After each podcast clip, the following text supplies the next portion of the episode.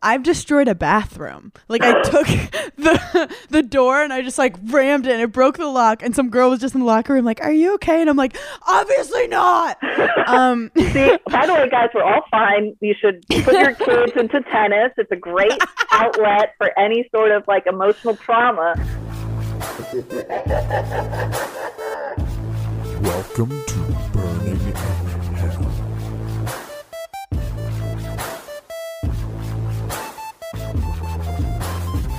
What's up, guys? Welcome to Hell. I'm Hannah Berner, and we're in tennis hell with I don't know how I got this guest. She's one of the greatest tennis players in the fucking world, on the planet, in the universe, in the stratosphere. She's won the Junior US Open. She's won the US Open in doubles. Clearly, she just rocks out in New York. Um, she's a California gal, and she's on the pod. It's Coco Vandeweghe. well, we know how I got on this podcast is I was just sliding in the DMs like crazy, trying to get noticed and recognized by Hannah. And she was leaving me on red, leaving me ghosted, and finally she just caved and let me ha- become part of the Berning in Hell squad. I am so happy that you're on because do you know that you've known me for a while? Yes. So Nina's the one that told me about this. She showed me the article back in the day when I, I forget what newspaper it was in or magazine or something. And she's mm-hmm. like, This girl's claiming she played you. Do you remember this? And I'm like, I have to honestly say, back in the day, what was it, tens or twelves? I can't remember this specific match So- in my you know those matches that you remember vividly and you like wish you didn't? Of course. So I have like a vivid memory of playing you and my fiance and I love watching tennis now, even though it's like past my active tennis days, but we watch all the tennis channel. We love the smaller tournaments. We like get in and he's he's very into Coco. He's very like how's Coco doing? What's she up to? How's Coco serve? Whatever. So I explained to him how I know all the girls because I'll be like, oh, you know, on the Easter Bowl, you know, we both, you know, got water together. I don't know. Anyway, so we played in the 14 and unders, and you were like a decently high seed. And I think it was at Super Nationals. And I'm was like a scrappy, annoying player. I was your worst nightmare back in the day. Like it, you definitely were like and not in a good mood. She woke up wrong side of the bed that day. And I got up 5-2. And but you were kind of giving it to me. Like I wasn't like playing spectacular anything I was like tanking or something and just like, you were full on actually you were full on tanking and i was like this is great i just need everything to keep going this way I'm like, I hate And this you- girl so much. I don't know one thing about her. We literally walk on court, lock eyes, and I know I just hate her guts. And we haven't even hit one ball across the net to each other, but I hate her. So that's the end of the story. as in tennis there's like like coco is a huge power player where i was more defensive. Like you would have called me a pusher back in the day and i would have been like oh yeah you should call me a pusher. And it was clay. So oh no, you God, were not kill me. happy. Yeah, you were in a uh-uh. bad mood. And i remember thinking like if if she, if she keeps this up i'm gonna win this match. And it was the first round. And at 5-2 you broke your racket like Sounds right. smashed it to the point that, that. The, the ref from like three courts down ran over and was like bitch you that's a point penalty you your racket's done for life and y- something came over you and you like calmed the fuck down after the point penalty and then i'm pretty sure you won almost every game after that so you So I won had like seven John- five six two I had my John McEnroe moment of like, you cannot be serious, and just like broke stuff and like. By the way, anyone who wants to go on YouTube and Google my name, like you'll find racket break compilations all over the show, and like me talking to refs. So like, if you want to be entertained in that way and like figure out what I was like 12 years ago, 15 years ago, as a little kid doing the same thing, like now I'm still doing it as you know adult. entertain but i was super excited to have you on not that all athletes are boring because they're not but i know you have a funny personality i've seen your post-match interviews and i personally was very bad at being like straight edge and I would always say stupid shit, even in my like college interviews. So I always related to you. I was like, oh, she's trying to make the reporter laugh. Good for her. but my the point of the story is my dad after was like, "What the fuck was that? Like you had her. Like what happened?" And I was like, "Dad, that girl's like really fucking good." I remember like not that he basically was like you you could have won that. But i remember being like dad something weird happened and like that girl is really talented. Your dad was And your coach next- back in the day? yeah Yeah, my mom was too, so I get it. yeah like it's the kind of thing where like they have like coaches coaching you but like he's taking you to all the matches coaching you um an emotional assault. The next day you played like the top girl in the east who was ranked higher than me and she was really good and you smoked her O and O, and I went up to my dad and I go told you she was really fucking good so that also, was also my we need memory to preface that like West Coast versus East Coast is like huge rivalry, and like yes California kids are like a different level of like play. And like we Mm-hmm. love to stick it to these like New Yorkers that actually thought they could play when it's like you guys get snow and play indoors. I don't know what you're thinking about. Like currently I'm in San Diego in like a winter coat and it's yeah 60, almost 70 degrees. I mean like this Well, yeah, we outdoor tennis is a whole different game. I remember like I'd get annoyed at the birds. I'd get annoyed at like a leaf. I'd get annoyed. I hated wind. I would have like full mental breakdowns where I'd start tossing it like two inches and just like hit a forehand, and I would get so mad. But um, I I grew up playing with like Christian and Christina McHale, um, and like that group. But anyway, I'm so happy to have you on because I need to break you down.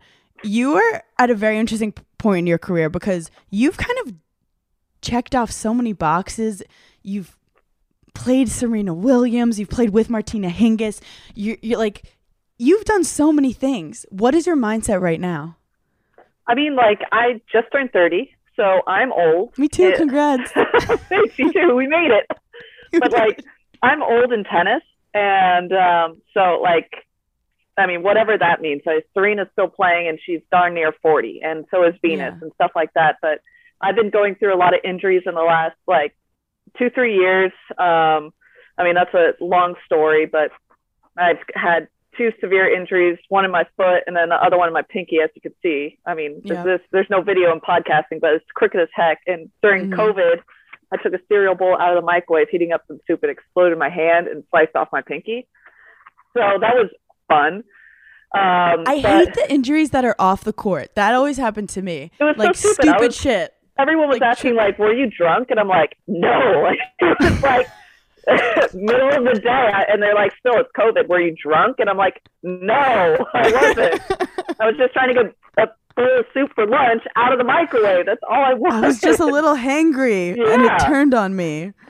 sadly. But I mean, like currently, I'm just kind of like starting back from where I was when I got injured, which was number nine in the world, and like Mhm. competing for Grand Slams. There's four big Grand Slams in the year, and now I'm just coming back and kind of restarting my career at 30, where I'm like supposed to be at the end of my career. So like I'm kind of in limbo in that fact, and I'm still trying to figure it out myself. Like I don't really have a clear answer as like what I'm capable of or what I see next, but I definitely Mhm. see like I I want to see if I still have it. I still want to see if I can still contend because when I was taken out of the game four years ago for my first injury in my foot, I was like contending for all the titles and all the glory and all the money and all the fun and you know all that stuff. And then I left and it was like, cool, now let's try this again. So that's kind of what I'm doing right now. What is driving you to be like, oh, I want to continue playing? Uh, a lot of different things. I mean, when I when I was first starting without a care in the world and and like young stupid, uh, it was kind of like just piss and vinegar. Like I wanted to prove so many people wrong and just really um, hated a lot of what people told me I could be or what they wanted or saw or t- the naysayers and stuff like that. And The haters. Yeah, pretty much. um, there's still or plenty the of them. Tinder swindler would say his enemies. I still have not watched that yet, and I will. I, I am catching up. I, I'm on Ozarks right now, so I'm I'm still playing catch Yeah. up.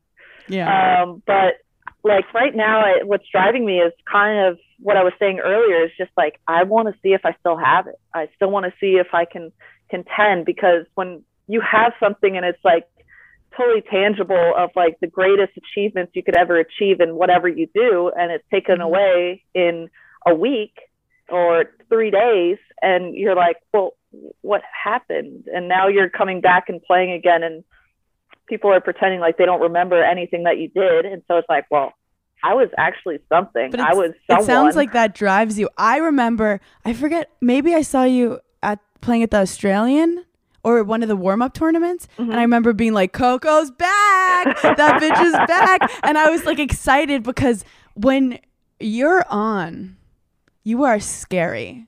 And I know from personal experience, just like when you're on, when your serve's on, when you're feeling yourself and you're controlling like everything, it's what are you gonna do?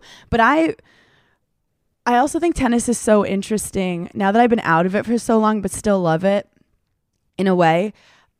How like your ranking always was so tied to your value. Like you're the same Coco, arguably a way more mature, stronger Coco than four years ago, but that Coco was ranked higher. So it's like, how would you cope with those like dealing with the ranking and your your ego? I mean, it's. I'm definitely less of a jerk. I would say that. I mean, uh, that, that comes that comes with maturity too. Like when you're when you're like 22 and 21 and like just cruising the world and and playing all these like great events and and meeting all these people and and just having kind of the world as your oyster. It's like you're kind of a jerk to everyone because you have so much and you just think like things are so easy. And that was, that was similar. Uh, kind of what I was saying earlier was like when I was playing and competing for the Grand Slams, ranked number nine in the world, you know, going against the Serena Williams and the Venus Williams and the Sharapovas and all those players, I was the most unhappy I've ever been. I had finished number nine in the world and had won the, the Fed Cup, which is basically tennis's Olympics. I had contended for two semifinals and two Grand Slams, one at US Open, one at Australia, quarterfinal Wimbledon, losing to Sharapova. I mean, like, name anything you wanted, I had it. And I couldn't have been more miserable, hated what I was doing more, and started the year again because tennis basically starts from January 1st and ends November 15th. So we're playing all year. And started the year again. And I was like, I'd rather be anywhere than here. And here I was in Australia, summer, beautiful. I love Australia. And here I am yelling about bananas on the court because I really like could not. And I was sicker than a dog because I had ended up getting the flu and mm-hmm. like just could not have hated what I was doing, where I was, and who was around me more. And I ended up getting injured and then everyone disappeared. So it's like, so tied to what I was doing and who I was as Coco Vandeweghe, the tennis player, more so than who I was as Coco Vandeweghe, the person. And that's what I had imagined in my mind that I had done so well was separate the two. Like I had my friends at home who knew me from grade school and this and that, and like Chill they, California girl. yeah, they, they loved me for, Just for me. Yeah. And then there was like, you know, the tennis friends and the sponsors and like the the federation people and stuff like that that want things from you. And I thought I'd separated it so well. And when I started to get injured, I realized I hadn't separated it at all. I was so tied into, and everyone was so tied into Coco Vandeweghe, the tennis player that had basically the brand. yeah, the brand. I was a brand, and I I mean I still am a brand, but like I was a brand, and anywhere you went, like I would go to a grocery store with my younger sister, who's 11 years younger, and like people would follow me in a grocery store, and she's like, "Why is this guy following you and trying to like staring at us?" And I was like, "Well, I play tennis and I'm pretty good, and like you know she's 11 years old, and here I am at 21, just taking her around. She didn't get it, Mhm. but like now going out and, and about and like not being validated was like a huge ego check like things like that weren't happening as often. Or like i wasn't getting you know the recognition or like the freebies or like you know Mhm. getting invited to tournaments and stuff like that. And i was like uh hello? Last year i was literally in the semifinals playing against Madison Keys and Sloane Stevens and Venus Williams. And now you pretend i don't exist? What? It, like it's crazy. it's called it's called an ego death that Oh. you just had. I died. I died. It's- It- it's dead. absolutely, like dead. Your Like, ego I, got I, injured and then it flopped over. I had to be resurrected big time. I, I laid on the couch like such a homeless person. Like my mom came over one day and was like, "You need to get your hair done and nails done, and then we'll like oh could talk again." Because I was so depressed. I like had no idea. But no then idea. it's funny because you're depressed because you lost what you had. But then you're also saying when you had it, when you were winning, you weren't happy. Why do you think that is? Uh, why I think I I had when I was winning and so depressed was because the reasons why I thought I was playing tennis and competing and trying to achieve all these goals and everything like that was you know I wanted I wanted to make my mom happy that was number one similar you know my mom was my coach essentially she took me to all these tournaments financed everything that was going on to the fullest that she could I mean I wasn't a wealthy kid and so it's not easy I mean tennis is super expensive and I was Mhm. very fortunate to have many coaches give me free lessons and this and that Mhm. so I wanted to validate my mom and everything and all the sacrifices that she had given me. I wanted to basically stick a middle finger to everyone that said I couldn't do it. I mean, that was a big one. And then Mhm. also, I, I wanted to be so successful that I wouldn't have to do anything ever again. Like, I had always had this kind of, I guess, like great cloud around me that, like, you're going to be a failure. You're never going to achieve it. You're going to have to like work at McDonald's because I mean, I never went to college. I mean, I Mhm. went professional at 16. So Mhm. what do I know about the real world? And so I College just is stupid, but continue. I just, I just wanted, you learn how to drink well. I, I learned how to do that as a professional tennis player. So don't worry about that. You can learn that anywhere. You don't need to learn that in college. no, no, you don't. but it was just like going against all those people and i wanted to prove them wrong so badly and validate my mom so much and in that if i achieved all that i would have made myself happy i would have validated myself and then when i did do that and didn't get the responses that i was expecting from you know whether it was um, my mom or my family because i'm very family oriented and tied it crushed me i i was like I I achieved all this and no one's saying congratulations. They're more saying, Well, you didn't invite me, so I didn't even watch. I'm like, What? uh This is fucking powerful, Weird. Coco. This is fucking powerful because you kind of, as an athlete, were like, okay, if I do A, B, C, and D, I win.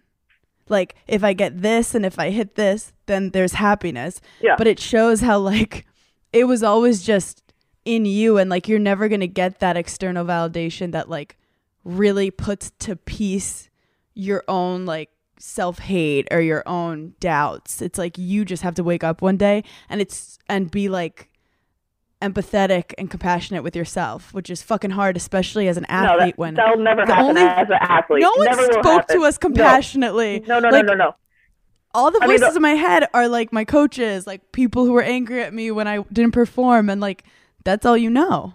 yeah i always i always remember this um this moment where i was with my coach and whenever i would win it would be like oh yeah we won you know it was a it was a whatever the score was and then the second we lost we i lost it would be she lost and like the terminology of that of we and versus like together we won but if Mhm. if i lost it was a solo thing and i was like well, you, if you want to take credit when I win, you got to take credit when I lose, in a way. oh, for sure. But there was definitely like uh, no validation for me when I won because I was so angry to do everything else. I was so determined, and my determination came in anger and Mhm. in like, um, you know, kind of the middle finger to everyone, which I succeeded and relished in. But then when things got quiet and disappeared, I realized how really like it hurt me how like because it's not it's not really my personality at all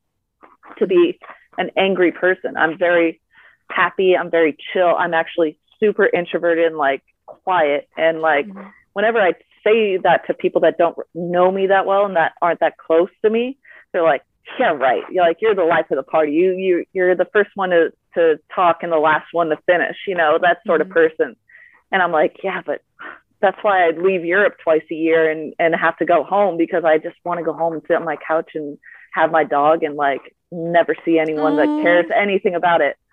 Like I Mhm. took my dog all day to, today with me. I mean, she's old and and going blind, unfortunately, but I love that dog Oh. to death. I love old dogs. Oh, I have a 15 year old pit bull who's like wheezing in the other room. Um, I would so have taken cute. her here, but she would have been whining, and I was like, I can't have that in the headphones. I would be like, "What's that sound in the background? Is, that, just a whining is animal. dog okay?" She's Um, fine. She's just talking. I, I love how before we started you were explaining how you kind of can relate to some of my stories. And it's so funny because I consider myself like to get deep because you'll get it. Like I played for University of Wisconsin. I played like one for the team. I was having a lot of performance anxiety. I had the service yips like Sabalenka. It happens. And I just was like look the universe is not does not want this for you. Like do I think you could get to like top 600 maybe that you're not doing anything with that. Who are you trying to prove? Like, do you want to just lose the money? So I, I quit. And then I remember just crying all the time, being like, why did you spend your whole life for this? like, why was it? What's the purpose? And I think I'm watching, like, you know, Naomi Osaka, Sa- Simone Biles. How is your mental health when it comes to like the pressure and the winning? Like, what is your perspective to keep yourself sane during this insane journey of professional tennis? So for a lot of my career, I just thought I was above it. Like I would have these ultimate highs and then like Yeah. huge lows, and like it didn't mean anything.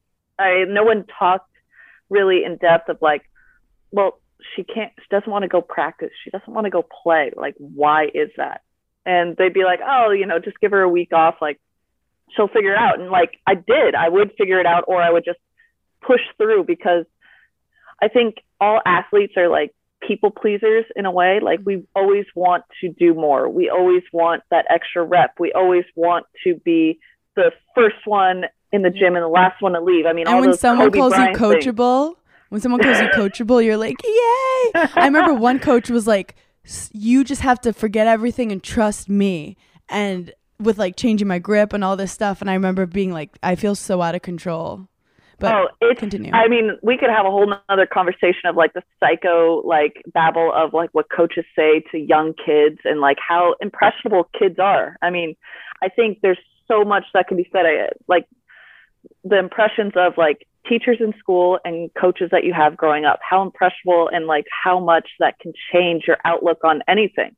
I mean, I hated school, and I remember I had third grade teacher, sorry, second grade teacher, Mr. Freeze, hmm? and he made me love school. And I had just left Long Island to come to uh, California.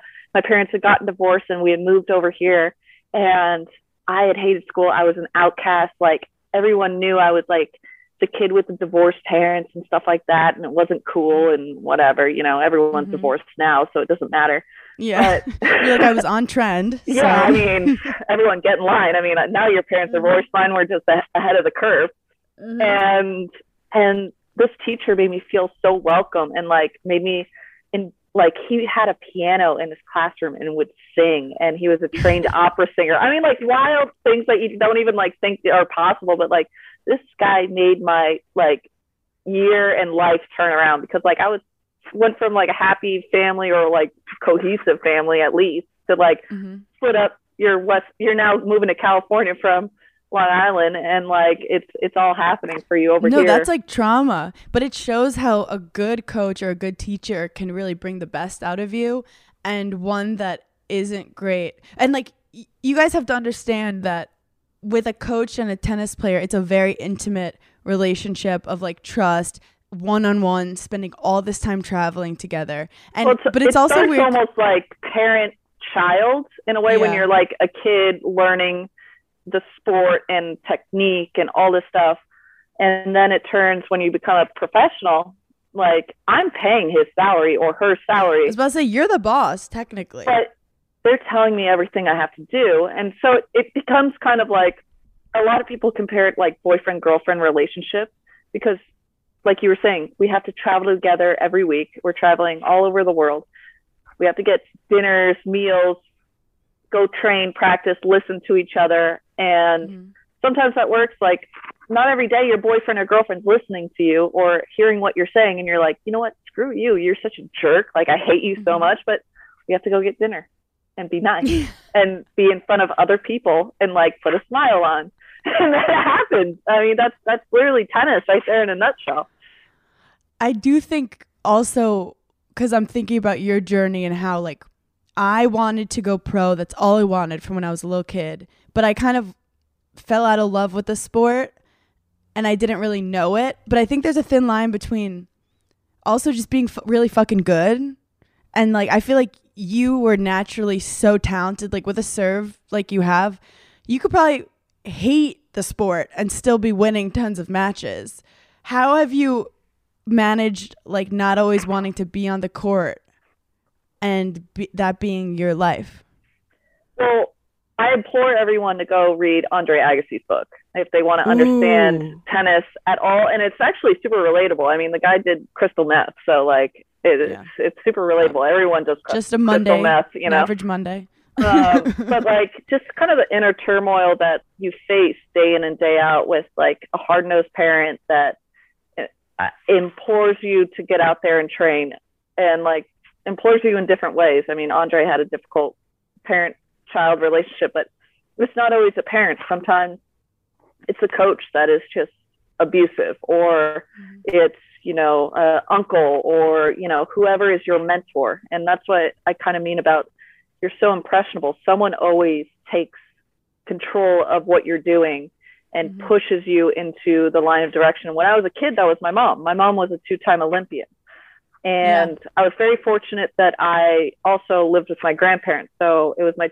my grandparents my mom's parents and my mom we all lived together with my older brother and so like my mom couldn't always take me to tournaments, so it was it was my grandparents. And I loved when my grandparents would come when I was a kid because my grandfather was like the yin to my mom's yang. Like my mom was all Mhm. like, "We're like Intense. bulldozers, like we're going, and if we don't win, we fight harder and we yell harder and we scream harder." Where my grandfather was more like, "Okay, let's let's go play this match.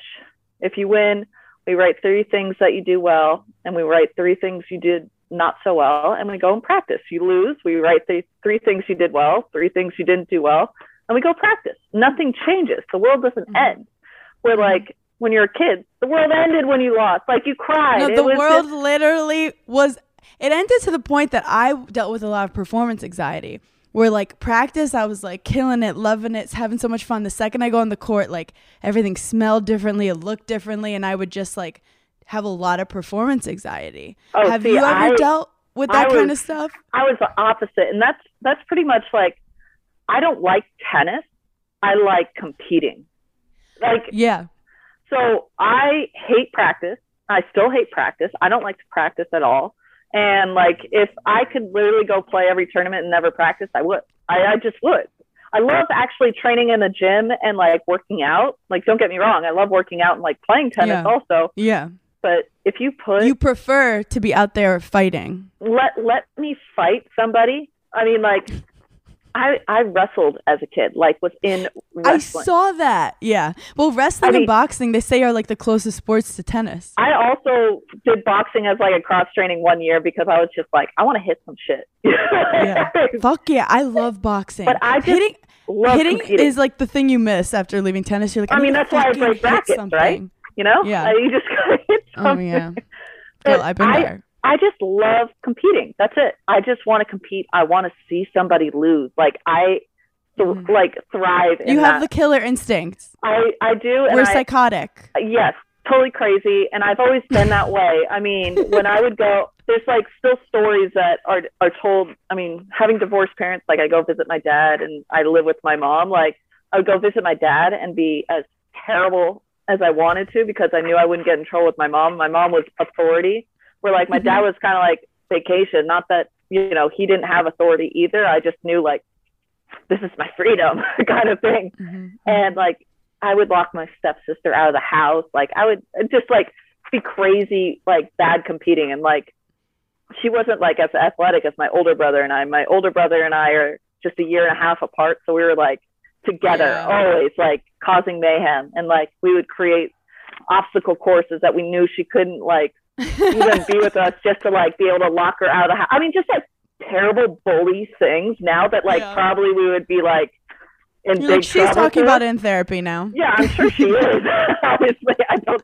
I mean, I should be now. There's a, probably some deep down rooted reason that I Mhm. should be in therapy for all that for. But I mean, like as kids, you're just like racing bikes, and like at some point, you know, someone needs a little bit of bullying. I, I feel like I feel like kids kids mature when they get bullied a little bit. Uh, you're like even now, yeah, and you're testing boundaries with your little sister. you're You're, enjoying because he was probably bullying on you a little bit. With, we're not. This is not enabling bullying podcast. no, but I, no, it no. Did, I'm not. I'm not it saying did it's right. give her a good personality, probably. yes, Um, yes. You have. I, I, mean, do have. You got to get made fun of a little bit. I mean, kids are Yep. mean. Kids are mean. Yep, and I you was, have to roast you each gotta- other. You got to learn your boundaries. You got to see if the stove is hot and touch it uh, or don't. Keep you know? her humble. Yes, yes. But I do have to say for you, I have a lot of belief in you because loving to compete is what you do for a living. Like that's all that's where you get hungry. That's where you you feel the high. And I do have to say, you know Camila Giorgi? yeah. When she won, was she win like Indian Wells or so? She won one of these like big tournaments and I think she's 30 or like 29. And I just She's, remember a, she's feeling a little bit older than than us. Oh yeah. Mhm. So I and so she, and she'd never had that result before in her whole career. And I remember being so fucking I don't know her personally, but being very proud of her like, oh, she figured something out mentally later in her career that cuz she hits the crap out of the ball. Oh But yeah, that- she hits it harder than I do, and she's like five six. Tiny. I'm six foot, so like let's, let's Yeah. put that in perspective, everybody. you could put her in your pocket. But there's something I think about with tennis this day and age where like if you can get your mind right, it doesn't matter like what age you are and you're physically like healthy, your knees are okay, and you're, you know, like you want to be as agile as you can, especially after your injuries on your foot and hand. But it's like I feel like there's an advantage to almost being more experienced. There is, I, and I mean back like to the mental aspect. It took me till I was, I'd made the quarterfinals at Wimbledon for the second time. This was in 2017, so I was uh, what was I 20 26, and I this was the year I had like my best year ever, and playing well. And I got to the quarterfinals, and this was a player I should have beaten. And I went into the match like I have this. And then I knew who was in front of me. The next match would have been Garbine Muguruza, who I have a winning record against, and I know I can beat her. And then if things got better, I probably would have ended up playing Venus Williams in the final. And I was like, you know, Venus had just beaten me in Australia semifinals. I think I know how to beat her. Like, I, I could win Wimbledon. Like, this was going through my mind in in the quarterfinals and I get out there and completely shit the bed. Completely shit the bed. Like I was the higher ranked player, and not that I was ranked super high at the time. I was in the 20s, and this girl was probably in the 50s or so. Mm-hmm. And but I was in tennis. Like when you're the higher ranked player, you're supposed to win, and it's supposed to be like pretty solidly easy win. And I ended up losing pretty convincingly, like lost. And I left that that match, and I was so embarrassed that I had thought ahead. And I'm not one to look ahead in the draws. And I knew uh, just like what was in front of me. And my coach and, and I talked about it and talked about it for like two days. And he's like, I think you should go get a mental coach. Like I got a guy and he introduced me. So I, I still use him today. And I Mhm. had tried, um, you know, mental coaches or you want to call them sports psy- psychologists, uh, whatever you want to call them and it had all been like huge failures for me because I didn't want to be codependent on someone else. Like I, did, I tennis tennis to me is such an individual sport, and I'm the only one out there. I'm the only one that can make the ball over the net. I can I I'm the only one that can run the ball down. I mean that's it's only me. Like this person that's sitting at a desk telling me, you know, take three deep breaths before I serve, like isn't doing jack shit out there. I'm Yeah. I'm the one actually doing it. So I thought it was it was you know these sports psychologists were all like ridiculous and like Kooks. yeah, basically. And so he introduced me to this guy. He's in Bath, England. His name is Don McPherson. And he's like, why don't you call him? Like I, I've I've spoken to him, and my coach at the time was Pat Cash, who had won Wimbledon, and and he's an accomplished player himself. And so I called him up, and he said, you know, I've I've been watching you, and Pat has told me about you. And I said, well, this is all I have to say. I think what you guys do is basically crap, and I don't believe in it, and I don't think what you guys I, I told him this straight up. I was like, I don't believe in anything that you guys do, and I I told him the exact same thing. Like, I don't want to be codependent on someone. I don't think um, that's right. And basically, your job is to prove me wrong. So prove me wrong. And then we started work together all summer. I made a final. I made another semifinal at the U.S. Open, and did really well yeah, throughout the Yeah, that year. was like a hot, hot time. Is there anything? Because there's all type of listeners of this pod. Is there any advice that he gave you that you you've used like in all areas of your life? Yeah, so I I definitely I've grown up with with men most of my life. I have an older brother um, who basically him and I, you know, did everything together. And in tennis, I trained with men and um, always had male coaches and things like that. And so I'm not very sensitive, um, even though my older brother is super sensitive. and he's the first one to cry, and like I'm Mhm. I'm more like the one that points and laughs at at someone crying. You know, I'm Yeah. I'm the bully. Again, we're not promoting Mhm. bullying, but I'm the bully. and She's self-aware. She's self-aware. Yes, yes, I am fixing the problem. No, but like, you know, I I was just raised in like, if you're not bleeding, why are you crying? Where like my mom basically coddled the boys and like, you know, they're supposed to be Mm. sensitive and soft, where the girls are supposed to be tougher than nails.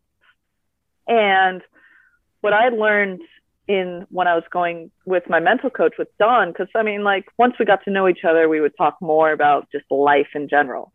And just one thing that I can take away from that in all aspects of life, which helped me kind of control my feelings because my feelings would be either super high or super low, was to allow a thought to come in to my mind.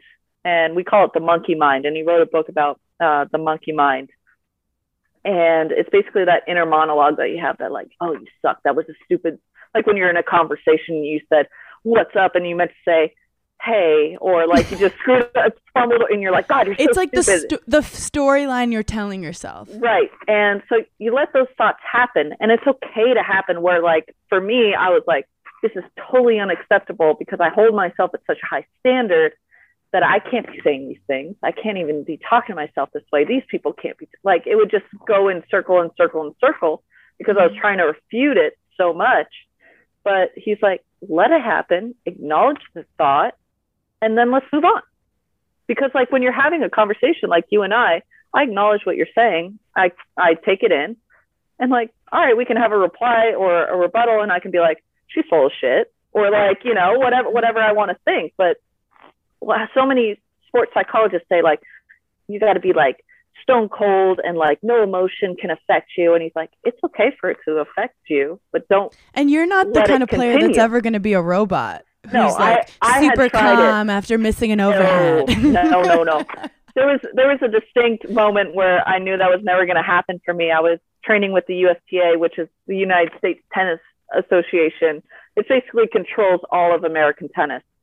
And my stint didn't last long. It wasn't made for me. Some people it's made for. It wasn't made for me. And I was training with this girl, Julia Boserup, super sweet girl, and she would kick my ass day in day out in practice. I mean, just like the worst score is 6-0 in tennis every day. And we would train every day for like months and months and months. And there was one practice I, I'm going out there and I'm trying so hard to just be like that perfect person for these people and like do the right thing, take the steps the right way and not have it affect me that this girl's still whooping my butt in practice every single time. And I'm in the warm up and I like to talk shit. Like I grew up around guys. Like I like to talk some smack and like, you know, you do something dumb, like I acknowledge it and be like, oh, do it again, you know, sort of sort of conversations. And she didn't handle that well. And me being a bully, I knew that. And so I was I would talk some crap to her like in the warm up. After mind you, we had trained already for three hours together. You would have loved college tennis. Oh. God, no, no, no! I, I'm about to go see my friend this weekend in Arizona and go to a college tennis match. So I'll- it's my first ever one. I'm not excited. You just start heckling the other team. No, I- You're like allowed to. You could yell anything. It's wild. I am a professional heckler. I go. Yeah. My my boyfriend's uh, went to U of O, and he's big Oregon guy, And for his birthday one year, we went to the Oregon versus Stanford game, big rivals. I went straight to that Stanford store. I bought a Stanford T-shirt, and I I can't help myself. I'm, I'm a professional heckler, and you, I'm it's fun to bust balls. yeah, so we're practicing and we're about to start our like hundredth match that we had played probably that month. And I miss the first ball into the net, snap the racket over my leg, like Bo Jackson with the bat, snap it over my leg. And how crazy I am, it didn't break all the way. So I go again to snap it with like shards of, of the racket, slices up my leg. I'm bleeding. And I'm and like mind you, like the USTA is basically walking into a government building, so like I'm like blood, like going in to get my passport renewed, you know, sort of like that's that's basically the kind of like decorum you're supposed to have is like you're supposed to be presentable and proper, and here I am like bleeding, trying to break racket All over of my leg. American tennis. Yeah. And so the coach comes up to There's me. little girls watching, and they're like, for sure, "Mom, for sure. what, Uh, what happened to her?" And the coach comes up to me and says, I think we're done here. And I was like, You're right. And I just walk off. And the coach that I'd known since I was, he was my year coach. And so in tennis, we go by years. And he's like, uh, Co- his name is Richard Ashby. I love him to death. And he's like, Coco, that was a very bad example for those little girls out there. And I was like, I'm so sorry, Richard, like crying and like hysterical.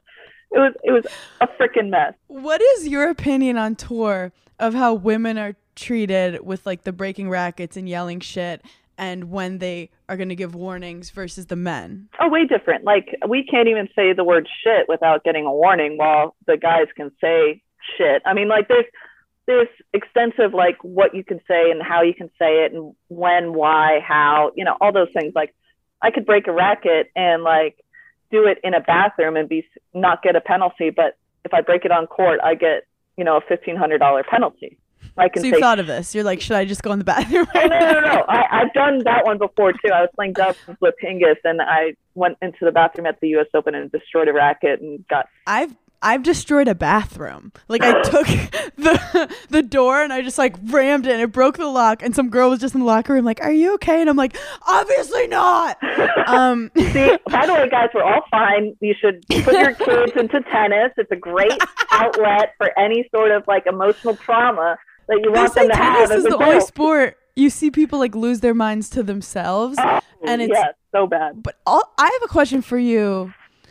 You have a confidence to yourself. It's some people call it a swag, some people may say it's genetic, but to have the balls to play with Martina Hingis, to have the balls to just like play against Serena and really believe that you're going to you belong there and you're going to win. Where does does that come from? Because I was very naturally athletic. Like I always was like top percentile, but there were always moments where I was like, I don't belong here. Uh, I I think it was just because, honestly, I think it was it started when just having an older brother and my mom would put him into sports, um, knowing that I would follow him. So that's why I wrestled because I wanted to like wrestle and be with my older brother, and so knowing that like as a you know young kid, young girl, I'm not going to play in the game unless I'm good. Because the boys aren't going to let me go play and catch the football True. unless I can actually do it. And You have to be like exceptional I have to for be them to even, respect you. I'm I don't have to be as good as the boys. I have to be better than the boys to even get acknowledged to get into the game. So having having that knowledge, um, also, I mean, I grew up in a household full of athletes. Um, my mom, like I said earlier, was a two-time Olympian in two different sports. Uh, my grandfather played in the NBA. My Mhm. uncle played in the NBA. My other uncle played pro beach volleyball. Did My you aunt- deep down know you were going to be pro in something you just didn't know what? So I always wanted to be Olympian. I didn't care what. I just wanted to be Olympian, not a professional athlete. I just wanted to be Olympian because my Yeah. mom was an Olympian. And so when I got to be in the Rio Olympics, that was like Mhm. my all-time goal that I'd ever hit in my life. Mhm. So that was that was super huge for me and like the confidence, I honestly take that for my grandmother. So not to like humble brag, but um, my grandmother was Miss America in 1952. I read that. She's like, not only am I very athletic, but I have very exceptionally I mean, symmetrical face Couldn't genes. you tell? I get the genetics. Look at those cheekbones. so like I would I would go like because I'd you know church on Sundays, so like I'd get my church outfit on. I would have to parade in front of my grandmother in heels because I I lived with my grandparents, and mm-hmm. like she would teach me how to walk and come into a room and like carry myself and and just like weird things that like you wouldn't ever think of like how to walk into a room and, and have everyone notice that you walked into the room. Not by saying anything but just by the way you walked into the room. I mean that that's probably where i would get my swagger and confidence because i loved spending time with my grandmother i mean we would sit in her her room and eat oreos like after training and practices and i would win a match lose a match and she said it doesn't matter you're beautiful and like, it doesn't matter. and that's it we go get so we go you could have been a model. You're Oh. six feet. She could have, but she decided the other way. You also like hit on something. Oreos too much. That's the problem. girl same i i um i also think you hit on something interesting that people don't think about when they think of the women's tour is that a lot of the women we tra- like i played on the boys tennis team in high school like you train with a lot of men. Yeah. there's a lot of women listening who are in male dominated fields like i'm i'm in comedy which is very male dominated people are in sales or like you know fucking engineering. What advice do you have? Because your whole life you've been surrounded by men that you've had to prove yourself what advice do you have for women in a male dominated field and how to not be intimidated Well, I think I think you have to understand kind of a male mindset is is more Stupid? No, I'm competitive. just well, no, they, no, it's just simple. It's it's yeah what you see is what you get. And that's why they have so much so much of a difficult time like relating to women is because like there's always something underlining. And I can relate that to myself. It's like I said I'm happy, but like why didn't they notice I was like upset getting my water earlier and like also like my my socks are like on my left foot and it said right and I it should have been the other way and like we're thinking about that stuff. Guys don't think about that stuff. Like they don't care. And all they care about is like more like supply demand. Like you give me what I expect to the best of your abilities and you will get the praise and everything that you want. And I think as as women we are always seeking praise. Mhm. And I think if you just perform to the like flat out what is expected of you, you will get what you want. It's when you do something else or something out of their simple minded box is when like things go haywire. Like I I I have this this with like even my male coaches and stuff like that or training partners and I hear, you know, let's hit 20, 20 balls over the net cross court. And it's like, okay, that's 20 balls. That's easy. And I think I performed that to what they said. But when it actually doesn't happen the way I expect it to, my mind goes fucking crazy. Like, Mhm. I expected 20 balls to be 20 balls and that's it. And I thought I did it the way that they said, but what I missed was, yeah, we're going cross court, not Mhm. down the line. And I Mhm. screwed up that part. So that's why I'm not getting the praise that I expected or the acknowledgement that I expected. And Mhm. I, I think if you just realize that men are just face value animals, like what you see is what you get. And that's it. That's it. And just take them I, as well, that. it you yeah you can intimidate yourself as in like oh like they're stronger and they all this stuff, but it's like no, women are so special in our own unique ways, even when our brain can seem like complicated, complex, and Oh, women do- women conquer the world one million percent. And my grandmother used to tell me that so many times. It's like, you know, as much I, she's fifties, you know, back in the day where like, you know, be seen, not heard kind of kind of aspect of of women and children sort of thing. And and she's like, there's never been a conversation that I sat at a table where I wasn't acknowledged, heard, seen. And it's all Yes, how, how it's how you present yourself. If you present yourself as this crazy loud and like, please pay attention to me, no guy wants to pay attention to you. Like they just Mhm. don't. It's Mhm. that subtlety of like, I know I'm fucking better than you. So you're gonna you're gonna have to listen to what I have to say, otherwise you're never gonna hear it. well, what you, when to. you said I know. When you said I know, like that's just like believe that you deserve to be at the table. Believe Absolutely. that you're meant to be there, and don't there let for a reason. Exactly. And never forget that. Like, you got to the table for a reason.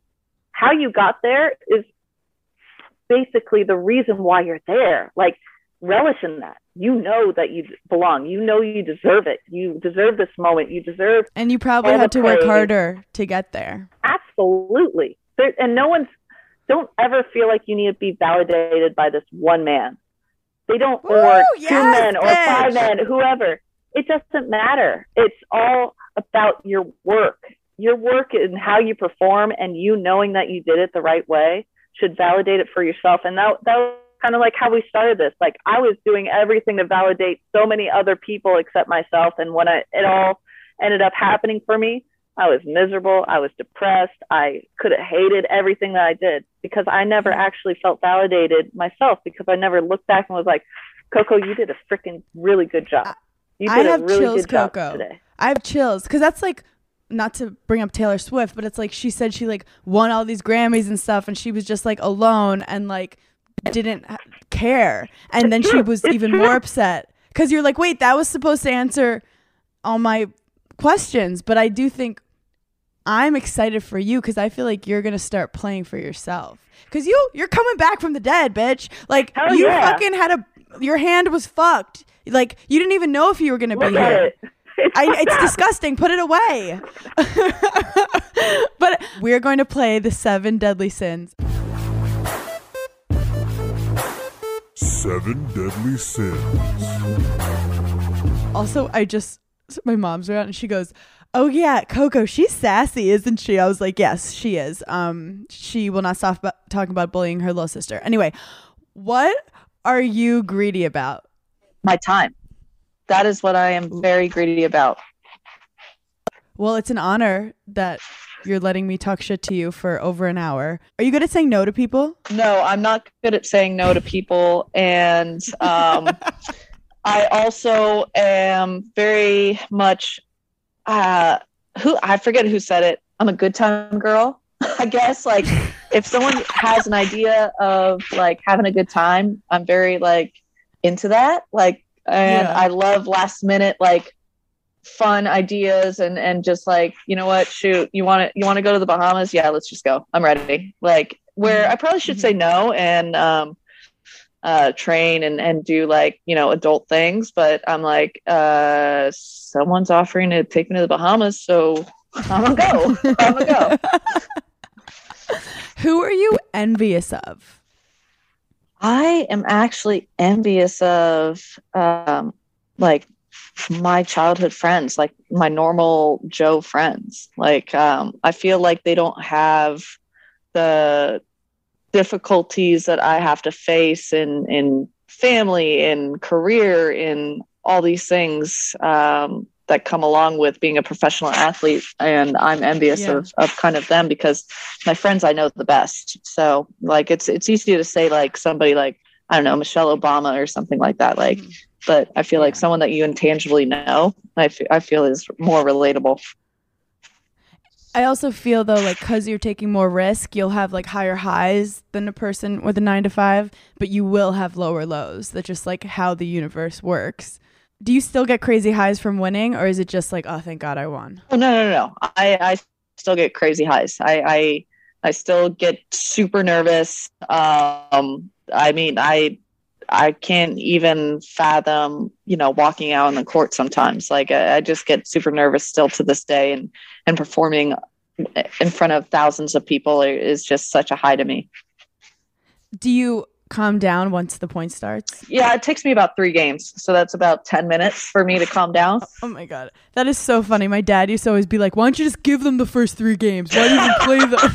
oh my god, I can re- I can relive that like in my mind, Yeah. like uh, someone saying them to me, saying that to me as a He's junior. like, pretend you're already oh down three love, okay? I was like, well, I won, didn't I? Like that was my sassy attitude back. Was like, I won, didn't I? So what? What does it matter? um, what are you gluttonous about? What do you overindulge in? Uh, Besides Bravo. well, yeah. Besides Bravo, so I'm I'm a Uber Bravo fan. I am gluttonous. God, in laziness, I overindulge in being lazy. I th- I think that that's something to be gluttonous in. I mean, I Mhm. I I relish the times where I can be lazy and I'll take as much as I can give. I'm the same way. It might be from just like trauma of having to work out so often when you don't want to, but I, told myself literally said this today. I think I was on the um, rehab table for for my shoulder, and I was like, you know, I think when I retire, I'm just gonna like sleep a lot. Oh my god. So I told myself I'm never gonna run a timed mile again, and I'm never gonna wake up at 6 a.m. to work out. And I held my promise. Living It's your been 10 years. Living your dream.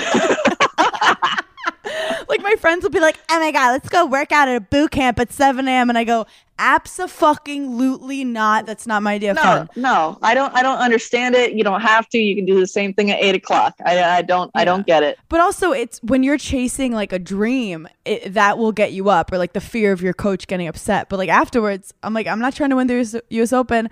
I'm not waking No, no, I'm not doing that extra set. I, I don't understand why you want me to go to like gear 14 when you also said you can go to gear 10. I'm gonna go to gear 10 because I don't have to do this anymore.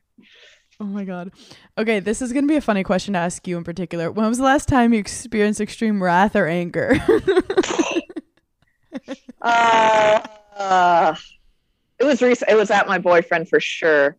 Um, he he gets he gets some brunt of my anger. Uh, it was definitely like last week. I can't remember what it was about, but I I'm definitely How'd you guys meet? Because dating on tour is definitely not easy. So we met. It's this is. Uh, I mean, I'm not sappy love person, anything like that, but this is like a very nice story. Um, so uh, in tennis, there's there's national tournaments. So basically, everyone in in the United States gets together, like the best of the best from York to Florida to California, Texas. Like they all come together and play against each other, and we do it by age groups. And this was 18 nationals in Berkeley, California, and no one in my family could come with me, and so I had to get a housing family. And my boyfriend's housing family was my family. And so I met him when I was just 16 and he was he was 15 so I'm full cougar and only by like 8 months but it's it's Wait, okay. so he's just a guy whose family lent the house. He's not like a tennis player. he played junior tennis but nothing like substantial like he like we we played during covid and like i i can't play tennis with him it doesn't work i mean like he he can keep the ball back like if i'm nice to him but like i'm just as as we figured out in this podcast i'm a bully and i Yep. i want to win and so Yep. i'm gonna win and covid was a very That's dark the time for us and playing cards and board games and things like that like we were playing gin one day and I had the cards in my hand and I just started elbowing in like the last card and he's like, I literally don't want to play with you anymore. Like you're the worst person. and I'm like, what? Because you're losing as I elbow in the card. I my fiance wants me to like hit it easy with him and I'm like, "Yeah, but like eventually you get bored and you want to just like hit a winner." obviously. And he's get mad at me and then he hurt his groin. I'm like, "It's not my fault that you're 45 and you didn't stretch beforehand. Yeah, you should have warmed me." up. I don't know what you want me to say He's like, "You're so annoying." On Summer House, the show I'm on, I fucking like pulled my back right before I went on. And Nina like, has also told me to start watching Summer House. I have not watched it yet, so like, bear with me on on Wait, so you found out about me not from Bravo, but from Nina being like, "I like From this Nina. podcast." Yeah, Wait, I've oh my god, Nina and I, I think had the same coach back in the day in Florida. I Anyway, literally it's such texted her world. before I went on, and I was like, "You'll never guess who I'm podcasting with." And she's like, she named like some tennis like podcast. I was like, "No, Nina, God, uh, Hannah," and she's like, "Oh, I'm tuning in." Now, I, now I need Nina on. Isn't isn't she like running something right now? Or she's like running UTR, but she was like on tennis.com or I, so- something like that with Tennis Channel. also, do you plan on becoming a sports broadcaster like the next Johnny Mac? Um, I would like to. Yeah, I, I think that would be like something tangible for me. I, I've tried. I've tried it, but like my that's one of my dreams to become after tennis. But probably my Yeah. biggest dream after tennis is to be the captain of like the Olympic team and the Fed Cup team because like that was my biggest dream was to be. Do you like rep- coaching? no, I've never coached in my life, and I don't have the patience for it. But like, I think like out of these like two weeks that these two events happen, I could do it. Yeah. But like to coach like uh, Uh, another professional or to coach like a kid like through a year, no chance. I don't. I I I don't have because I know what I expect from a coach, like the time, energy, and I don't want to give that. And I know that of myself because, like, once I retire, I, I thought you retire. were gonna say they're not gonna give it, and you're like, I'm not gonna give no, it. no, I'm just like really not gonna give it. Like, I want to sit home and like be with my dog and like Yeah. Be in San Diego. It's so funny when you said captain. I thought you were gonna say captain of a ship, like below deck. oh no, no, no, no. no. uh-uh, uh-uh. Okay. When was the last time you let your ego get in the way of something? Ooh, this is a tough one. But like, how's your ego doing? My ego Especially since your ego death. It- no, like now it's back at the no, end of the no, podcast. like my ego never leaves. Like I always get called out all the time about it. Um, it was actually during this like little Super Bowl party that I had at my house, and it was literally like my four girlfriends and um, came over, and like it was literally I was just like egoing about like I made these like uh Birria tacos. Like I've been seeing them on the internet, and I thought like I was just so jazzed about like myself and proud, and like I'd spent six hours, and I could talk about how much time I had spent, and like my ego was getting out of control. Like that's the best tacos you ever had, right? Like, and they're all like, "You need to calm down." like they're very great. Like yeah, they're so good, but like shut the fuck up. In a way, in a way. That's the most California conversation. Like my tacos. are Yeah, my than yours. tacos, my margaritas are good, and my tacos are good. Ooh. Like I made really good guac. Like I mean, see, here goes my ego again. Yep, Yep. there she goes, Mhm. out of control. Okay, final question, not for your boyfriend to listen to. I ask when's the last time you lusted over someone besides your boyfriend? Who's the hottest guy on tour? But like with his personality, you know, what I mean, because you know, like we know who's like the hottest ones, but like you know them as people. Who do you think is a good catch? So I really like Matteo Berrettini. I think his looks and his personality, Yeah, prime Christine. time. He's so Agreed. nice. Like I, I'm Oh, I'm a I'm a be a nice guy fan. Like I I'm not into like the funny guys. I mean, like you can be funny, that's fine, but like uh, that's secondary. Like I just want a you nice mean like guy. the smart asses? You're like I don't no. I don't do that because I'm enough of a smart ass for everyone to deal with. So like we don't need two Yes. smart asses in the group. So I would, Yeah, I would say him. He's he's up there for sure. Also, selfishly, I just want to know what's your favorite tournament to go to in terms of like the vibe and and like tr- the place to visit and the food and all that shit that comes with it. So I would say in the United States, I would say go to Indian Wells, which is in March. Mm. Um, that is a great tournament. You can get super up close and personal with like the players and and just kind of the vibe is really fun. Um, and the food in the desert. I mean, like the desert's fun. I, I like the desert. I mean, there's bougie ass hotels and there's always good parties that are happening during that time. But if you're going to travel and actually go to a tennis tournament, go to the Australian Open, hands down. That's a great tournament. Spend the money, go. The food in Melbourne is really good. They got a Yes. really good food scene. The brekkie. The brekkie, some avo avo toast, and you know, just they they're you basically leave winter in the U.S. and go to their summer, and and they are just like you go through their Fourth of July, which is Australia Day. So like you're just living Wow. their best summer, and it's it's so Yeah, much fun. There's just like kangaroos high fiving everywhere. Yeah. That's what I envision. Yeah, go. go Where's to- a place- there.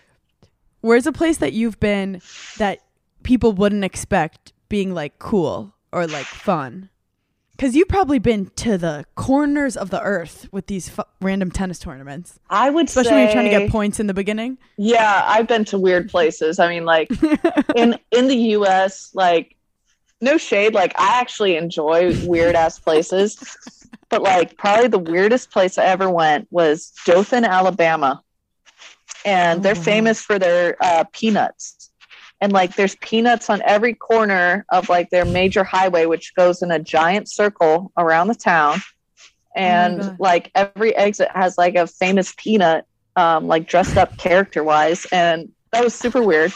Um, I went to Hooters or Applebee's every day. First time I ever went to a Hooters. Oh my god. Um, but outside the US, probably Belarus. Belarus, I found Ooh. really cool. I went to Minsk and um, A lot of tennis players come out of there too. Yeah, there's a lot of uh, Belarusian players, and like what I thought was cool. So like I, as I've traveled, I've become more of like a history buff, and Yeah. like just reading about all these different countries and just getting cultured and and being a tourist because like when you- when you lose or have some downtime, like be a tourist for sure. So uh, like I'm Mhm. I was there playing for the US, playing against Belarus, and I just gotten in from uh, China, so I was super jet lagged. And I asked my captain for a day off, and we were playing in the finals. And she's like, "You want a day off before the finals?" And I was like, "Yeah, I'm jet lagged. I don't want to be on a tennis court. Like, yeah, I want to. I want a day off."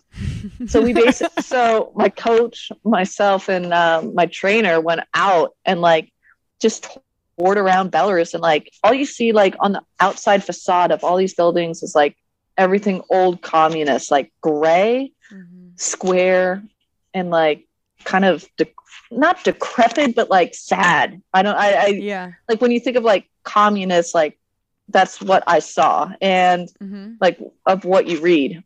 And then you'd go inside these buildings or like inside a restaurant and like the liveliness and the and the the the fun that they would have and how much that they loved because not many places love having americans Mhm. but they loved having the americans in there and like spoke english great which not everywhere you go they speak english and not everywhere i go i can speak whatever language i go to so like there's i don't speak russian and Uh-huh.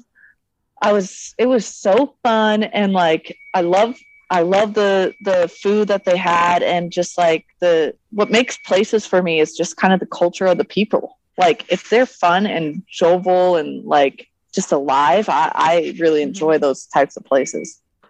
I agree. The people can make the place. It doesn't matter where you are, it's who you're with. Yes. Um, final, final question in hell. Because you've had so many ups and downs, and you have kind of navigated through head first, headstrong. What what advice do you have for the listeners on what to do to cope with your hell when you're at your darkest? I would say find an animal if you like animals. Oh my god, I agree. um, you know, as weird as it sounds, like the conversations I would have with my dog and like just talk and like go on walks and like just tell her about like my day and stuff like that. Like when I was in my lowest of lows, that was honestly what was like, because I was embarrassed to be in front of my friends, like my good Mhm. friends, because I was like, who am I without tennis? And like, who am I without the fame? Who am I without all this stuff? And like, Mhm. I would just sit there with my dog and like cuddle, go for walks and talk and and like just the Yeah, my cat saved things. my life for sure. Oh, and she I mean, it. like I, I would. That's that's what I would say. I, honestly, like that's that's what helped me the most. And I think what kind of uh, dog? I have a white German Shepherd. Her name is Duchess. Oh, She is 13 and unfortunately can't see that well, but is just a good girl. She's just a good girl. So you can't travel with her because I know some of the girls have like little dogs that they'll like bring around. No, I wish I could. I take I take her out like um I mean uh, when I go play in the desert, the tournaments and tournament in Indian Wells that I was talking about, I take her out there and Mhm. and put her in the hotel that I stay in and I mean she she's the laziest animal of all time. Like you think German shepherds big dogs, you got to like run them or like play ball. That dog is the best napper of all time. Like literally i i asked her when i because i usually take her out all day wednesday and like that was today and so like i just take her with me she loves to get in the car and like just cruise and so like i was like come on let's go for for a walk and she's like not even moving and i'm like dude eh, you've been inside like sleeping with me all day like let's go and she's like kind of begrudgingly like getting up and i'm like all right yeah i feel that i feel that That's the fucking life. She's like, I'm not a professional tennis no, player. she's I like, I'm not an walk." athlete whatsoever. Like, I'm just chilling. I'll play with my ball every once in a while, but like, otherwise, There's I my just cat. want love That's and Butter.